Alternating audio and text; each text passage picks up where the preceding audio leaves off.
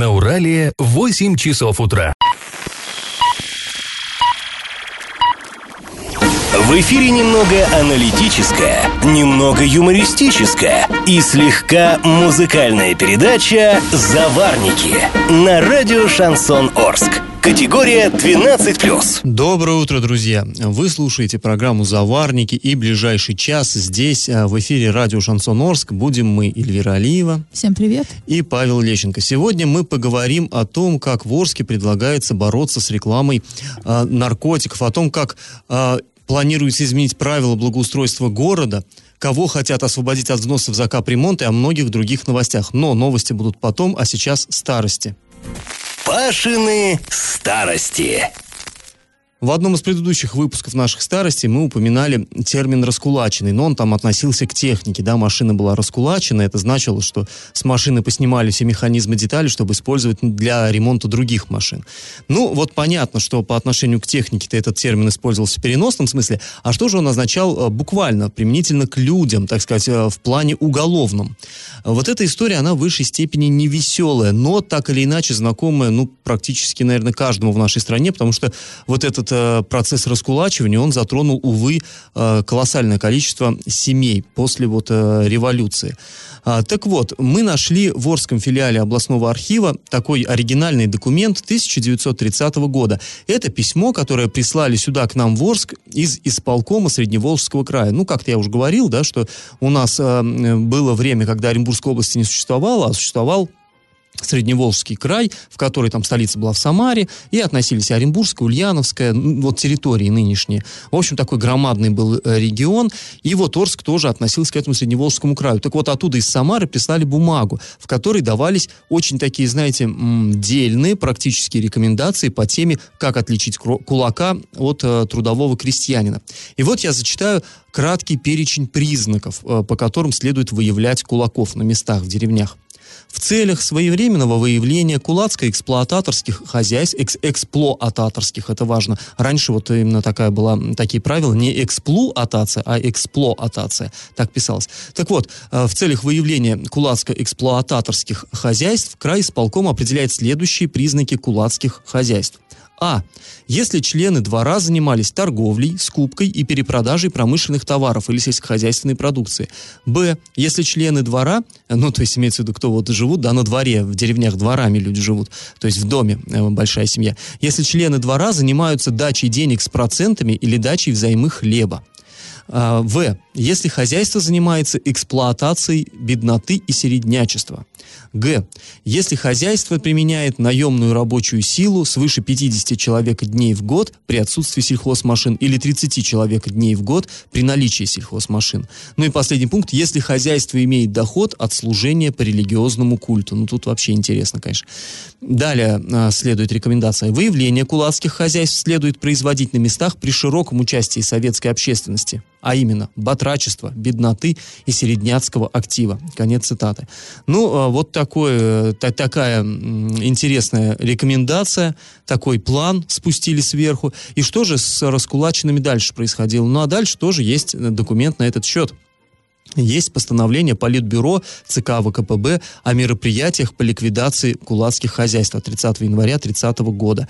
И там а, сообщается, что самые матерые кулаки, которые, ну вот совсем прям кулаки-кулачищи, те а, подлежат аресту и перевозке в концлагеря. Вот опять, мне всегда как царапает ухо вот это слово концлагерь. Мне, у меня ассоциации с Великой Отечественной войной, да. Но на самом деле после революционной России их было, СССР точнее, их было довольно много, то есть практиковалось широко это те кулаки, которые попроще, они подлежали отправке в отдаленные местности СССР на спецпоселение. А и далее члены их семей, сообщается, вот э, тоже цитата, «А при желании и с, их, и с согласия местных райисполкомов могут остаться временно или постоянно на прежнем месте, в прежнем районе. То есть э, мы понимаем, да, если э, согласятся односельчане их оставить, то пусть живут. Это жена, дети, кулака.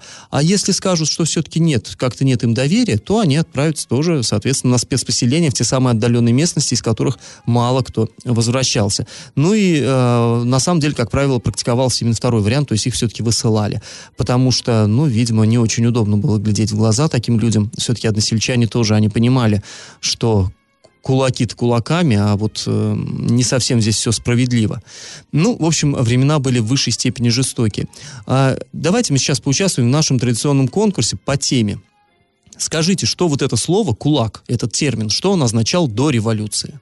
А, по словарю «Дали». Вариант 1 – это трудяга, труженик. Вариант 2 – лентяй, бездельник. И 3 – перекупщик, спекулянт. Ответы присылайте нам на номер 8 903 390 40 40 в соцсети «Одноклассники» в группу «Радио Шансон Орске» или в соцсети ВКонтакте в группу «Радио Шансон Орск» 102.0 FM эм для лиц старше 12 лет. Галопом по Азиям Европам! Крупногабаритный мусор с контейнерных площадок в Орске начали вывозить металловозом, который способен грузить его сразу в кузов э, при помощи манипулятора. В ходе проверок муниципалитет не нашел нарушений в вывозе обычного бытового мусора из баков. Хотя э, люди жалуются, мы сами ходим по улицам и видим, что и из обычных баков обычный бытовой мусор тоже вывозят ну, через пень-колоду. Ну, в общем, сейчас речь именно о крупногабаритном э, мусоре, потому что его не вывозят вовсе. А, ну, потому что он, собственно, крупногабаритный. Но ООО «Природа» это региональный оператор, он пообещал, что а, с помощью тяжелой техники до конца этой недели а, все это вывезет. Сейчас а, металловоз работает в Советском районе, затем на очереди будет Ленинский, октя... и затем уже Октябрьский. Ну, выглядит колоритно такая техника с этой рукой, манипулятором, прям вообще техника будущего. Народ, мне кажется, не столько радуется, что мусор вывозит, сколько любуется вот на это, на все великолепие. А, глава Орска Андрей Одинцов подписал постановление об утверждении средней рыночной стоимости одного квадратного метра общей площади жилья ну, соответственно, у нас здесь э, в Орске на первый квартал 2019 года. То есть вообще такая процедура, в общем-то, чисто бюрократическая. Вот это э, при, применя, э, принимают каждый квартал э, цену жилья и потом используют в расчетах, когда закупают для сирот и так далее, и так далее, и так далее. А, так вот, но тем не менее интересно, что устанавливается это, чиновники проводят анализ и смотрят, сколько сейчас стоит реально на реальном э, коммерческом рынке жилье. Так вот, на первый квартал стоимость одного квадратного метра жилья теперь установлена 20 25 945 рублей. Но, что интересно, в последнем квартале 2018 года она была выше, 28 266 рублей. То есть официально признано, что жилье в Орске дешевеет. Ну, видимо, ну, спроса нет, не знаю. Ну, наверное, да. А в России решили отменить выдачу страховых э, свидетельств обязательного пенсионного страхования, то есть те самые зеленые карточки СНИЛС. Этот документ имеется на руках почти у каждого россиянина, о, с рождения его у нас уже выдают. Именно в нем указан номер индивидуального лицевого счета, на который поступает пенсионное отчисление. А, и теперь эти зеленые карточки выдаваться не будут. Будет только присваиваться вот этот вот номер. Нужно будет знать этот номер. Вся информация будет храниться хранится в электронном виде. Но это не значит, что сейчас нужно идти выкидывать те снилсы, которые у нас у всех есть. И те снилсы, которые были выданы ранее, все они действуют, все они должны быть у вас на руках, но просто уже следующим новым людям России, скажем так, бумажные снилсы выдавать уже не будут. А сразу после паузы мы поговорим о... Эм... Новых правилах да. благоустройства города Орска. И как это понимать? На официальном сайте Орского городского совета опубликован проект решения, которое депутатам нашим нужно будет принять, ну, или не принять, отклонить, там, принять с изменениями, это уже будет решаться на заседании. В общем, 17 апреля. Вот 17 апреля они встретятся и будут рассматривать самые важные вопросы из жизни города. И вот а, одно из них – это утверждение новых правил благоустройства Орска. Ну, на самом деле, документ очень важный. Вот по нему мы реально живем, и это, может быть, нас касается больше, чем какие-то там всякие стратегии развития и прочие такие вот умозрительные вещи, вещи. Здесь это действительно будет касаться каждого.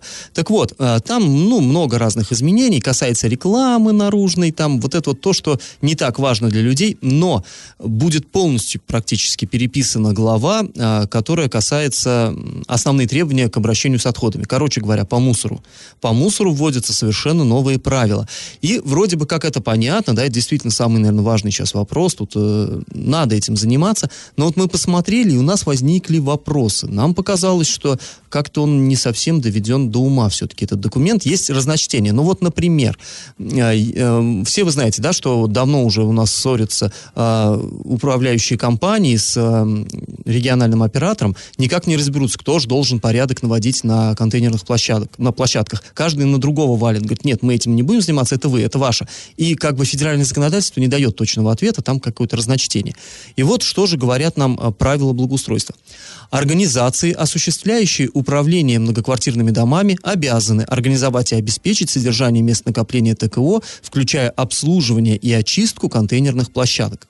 То есть все понятно, вроде бы коммунальщики должны убираться. Но далее в следующем же пункте сообщается, удаление отходов с, ком- с контейнерной площадки с территории на расстоянии до 5 метров от контейнерной площадки, а также мест погрузки и выгрузки контейнеров производится региональным оператором. Конец цитаты.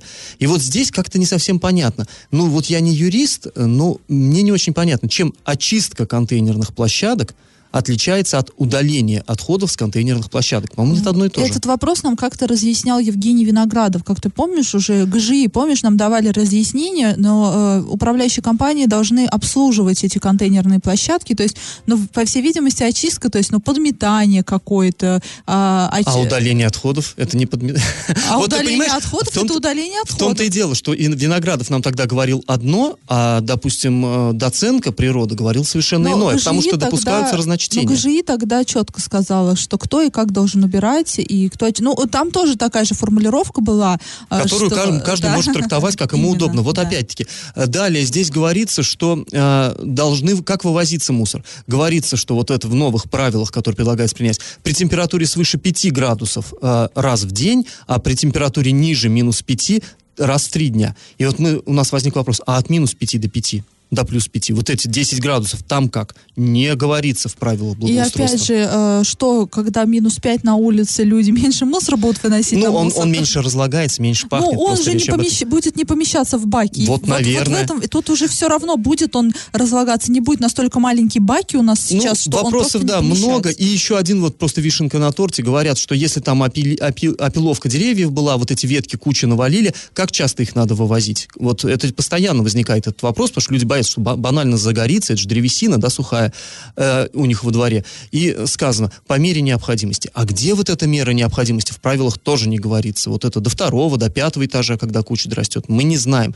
В общем, э, вопрос этот будет обсуждаться 17 апреля, и мы будем внимательно следить за этим. Но я надеюсь, что у депутатов тоже возникнут Про вопросы. отходы еще там интересно. Очень история. много, да, много всего. И э, я надеюсь, что все-таки они вдумчиво к этому отнесутся, и все точки над «и» будут расставлены. Я в теме. А стоит ли Орску в этом году ждать большой воды, то есть сильного паводка? Заместитель начальника управления по делам ГО ПБИЧС администрации города Александр Рудер заявил, что Орск к паводку готов. Ежегодно, проводит, ежегодно, ежедневно проводится мониторинг тех мест, которые могут подтапливаться. Но в последние годы от этого ну, спасает дамба. Да? Понятное дело, у нас есть дамба, она спасает от затопления. Максимум, что у нас страдает во время паводка, это вот там, например, например, ну, поселки, да, городские, а вот вроде там Урпия, Крыловка. Ну, их, а, да, то, как они страдают, в общем-то, их просто отрезают их от отрезают, да. То есть, собственно, вроде подтопления там не наблюдается. Но там, и, скажем так, организованный подвоз э, всевозможных нужных вещей, и во время паводка, когда вот начинается паводок, из этих э, поселков эвакуируются там старики, беременные, э, больные люди. Детей вывозят, Детей чтобы они в школу вывозят, ходили. Да, чтобы в школу ходили и прочее, прочее. А, и Рудер заявил, что в нынешнем году, похоже, реки сильно разливаться не намерены. Давайте выслушаем, что он нам сказал по этому поводу. Весна как бы была немножко ранее, так скажем. Уже конец февраля, начало марта уже как бы таить начало. То информацию, которую нам выдал э, гидромедцентр, что запас снега у нас было как бы превышение больше в два раза, чем в прошлый год. Но, тем не менее, за счет таяния, это с морозом ночью, да, днем плюсовая, ночью минусовая. Поэтому Урал, реки еще были как бы во льду, и поэтому, ну, как бы, и, во-вторых, еще земля, она промерз небольшая была. И прогноз по скрытию рек, он стоит сейчас вот с 1 по 6 апреля. То есть в районе реки ну, города Орска, вернее, нашего mm-hmm. Урал, падает две, две реки еще, это Кумачка и Орь. Вот поэтому скрытие только как бы льда от льда не освобождаются сейчас. Вот, и, конечно, Урал тут немножко у нас он просел, там, значит, стал подниматься. Но впереди еще, как паводок еще только идет.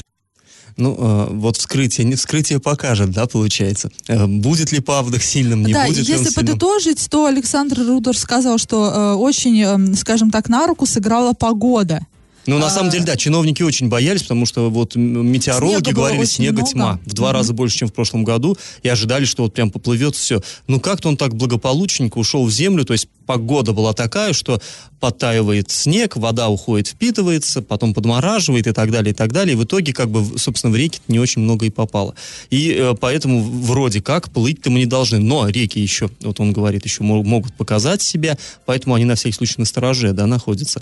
Ну, ну и... и э, тут еще у нас, э, что влияет обычно, да, на уровень реки Урал? А в начале паводка всегда он как-то проседает, но потом Иреклинское водохранилище начинает сброс воды, а, ну, увеличивая, увеличивая его и, соответственно, увеличивая объем. Да, реки. ниже по течению да. все к нам это идет. Да, да, Но да. здесь, знаешь, я как немножко вот в курсе этой темы, это каждый год начинают энергетики, в смысле вот, ну, Иреклинское водохранилище, там, да, ГЭС и Иреклинская ГРЭС, они начинают вот э, как бы спорить э, с, рука, э, с властями, что давайте не будем слишком много сбрасывать, потому что им тоже надо, чтобы у них на лето было в, в чаше водохранилища достаточно воды для работы электростанции. А властям, соответственно, хочется, наоборот, чтобы скорее все это сбросили, чтобы было меньше риска, вот когда на пике паводка. И вот поэтому постоянно вот этот вот э, вопрос решается так болезненно. Но в этом году похоже, что вот этого все-таки удастся избежать. Да, Александр Удор сказал, что Ирикла вряд ли будет в этом году много сбрасывать, так как у нее до порогового порогового уровня еще порядка двух метров. То есть и, и в рекле-то воды особо-то и немного в этот раз оказалось.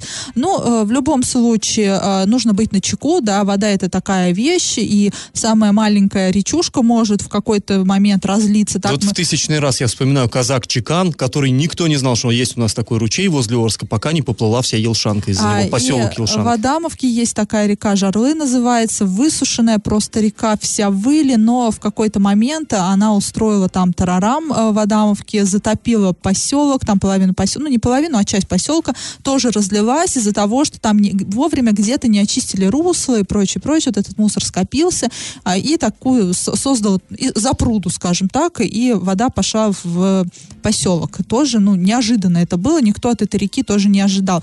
А в любом случае мы будем следить за этой ситуацией. На сайте урал56.ру для лиц старше 16 лет есть информер паводка, где можно в режиме реального времени времени, скажем так, посмотреть уровень реки Урал в Орске, уровень реки Урал в Оренбурге и а сколько кубометров а, сбрасывает Иреклинское водохранилище. А сразу после паузы мы поговорим о том, кого планируют освободить от платы за капитальный ремонт. Я в теме. Депутаты Законодательного собрания Оренбургской области планируют внести изменения в региональный закон об организации проведения капитального ремонта.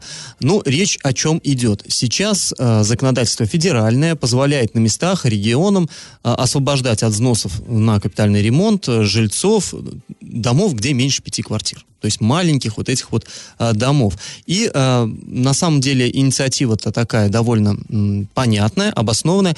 Почему наши а, парламентарии региональные решили этим правом воспользоваться, нам объясняет депутат законодательного собрания Аркадий Швецов, который, кстати, представляет Орск там в Заксобе и который будет докладчиком по этому вопросу собственники таких домов крайне отрицательно относятся к платежам капремонта. Даже если они будут содержать свои денежные средства на спецсчетах, та сумма, которая будет там ну, накапливаться, и тот расход за содержание таких счетов, он, в принципе, э, в некоторых случаях превышает платежи. Тем самым у них, у них получается дополнительный еще расход на содержание своих денежных средств.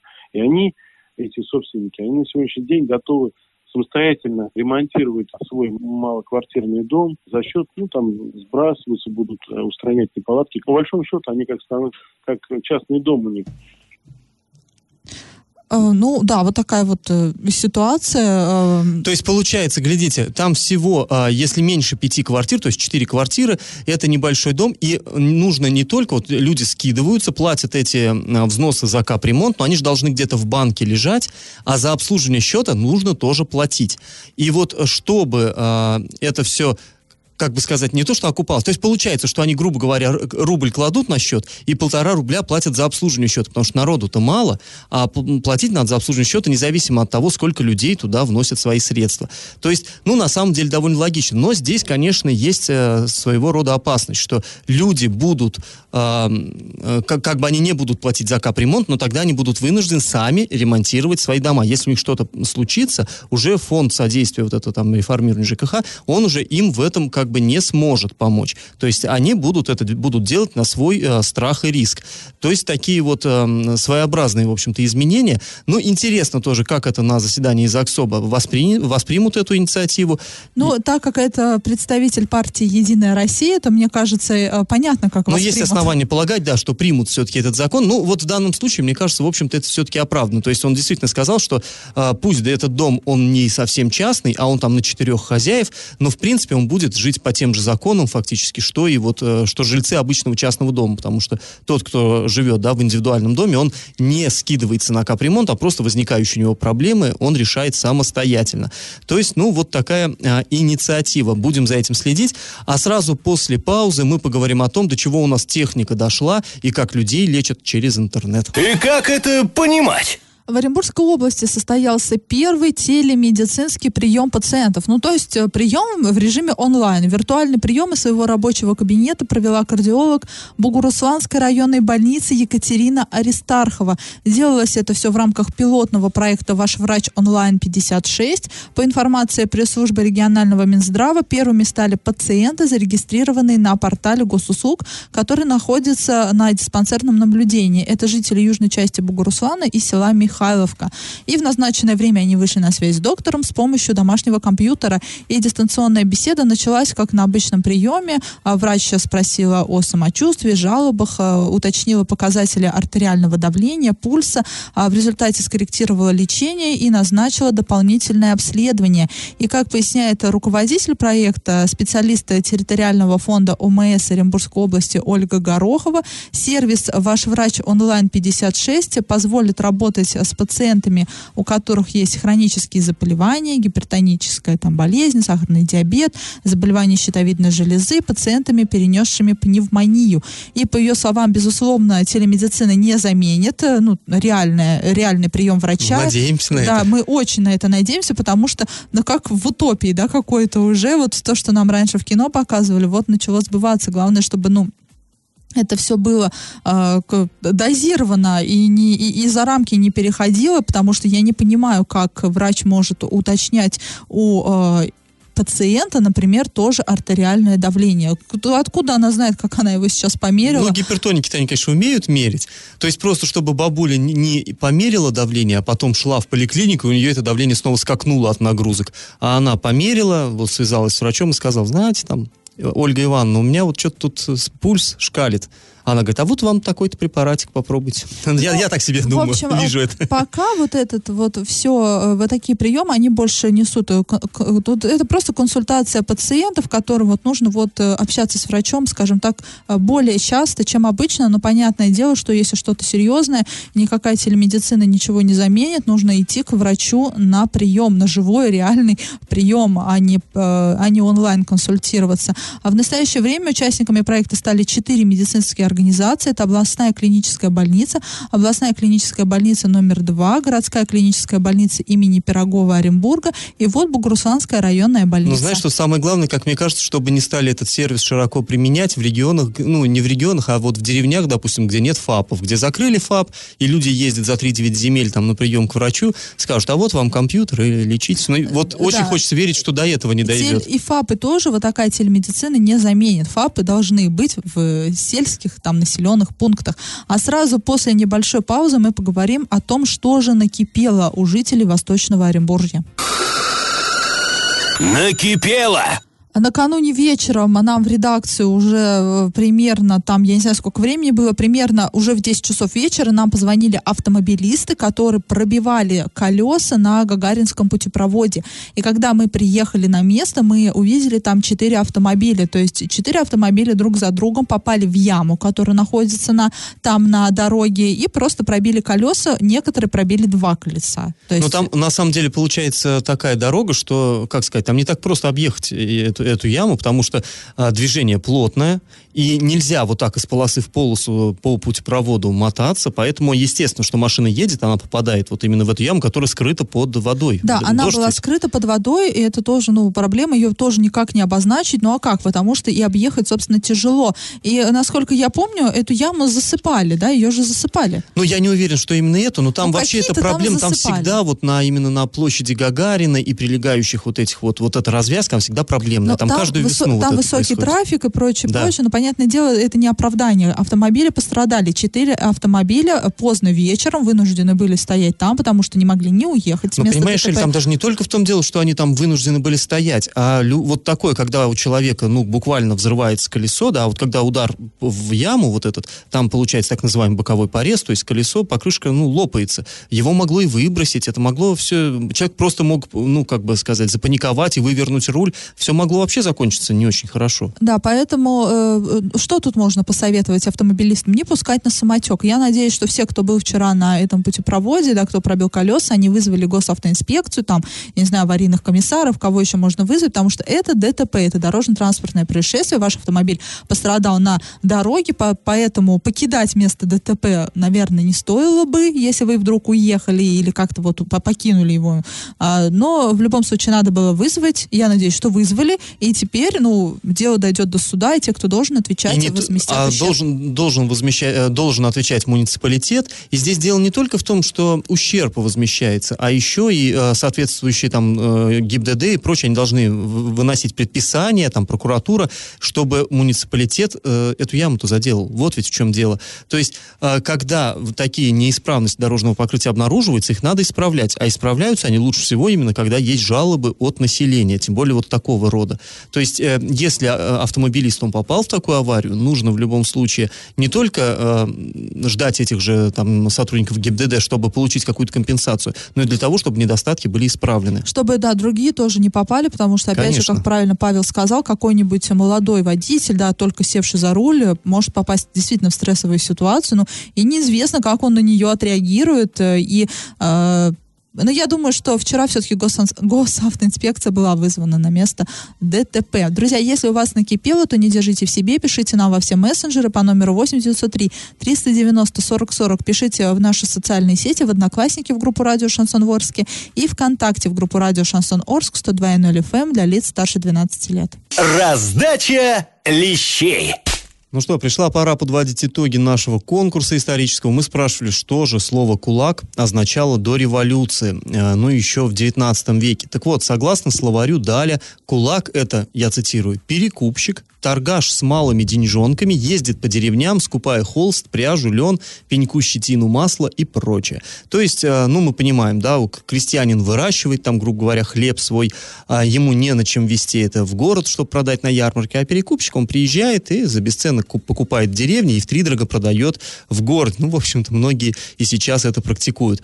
Так вот, в первые годы советской власти этот термин «кулак» именно так и воспринимали, то есть раскулачивали за то, что люди живут вот не своим трудом, а спекуляцией, но со временем значение это, конечно, поменялось, и кулаками уже просто стали считаться крепкие э, хозяйственные крестьяне. Ну, правильный ответ, так или иначе, у нас три. Перекупщик. И победителем сегодня становится Виталий. Виталия мы поздравляем. Друзья, слушайте нас на подкастах в разделе «Заварники» на сайте урал56.ру для лиц старше 16 лет. Слушайте на своих мобильных, App Store, Google Play в помощь. Мы на сегодня с вами прощаемся. Этот час вы провели с Эльвирой Алиевой. И Павлом Лещенко. Пока.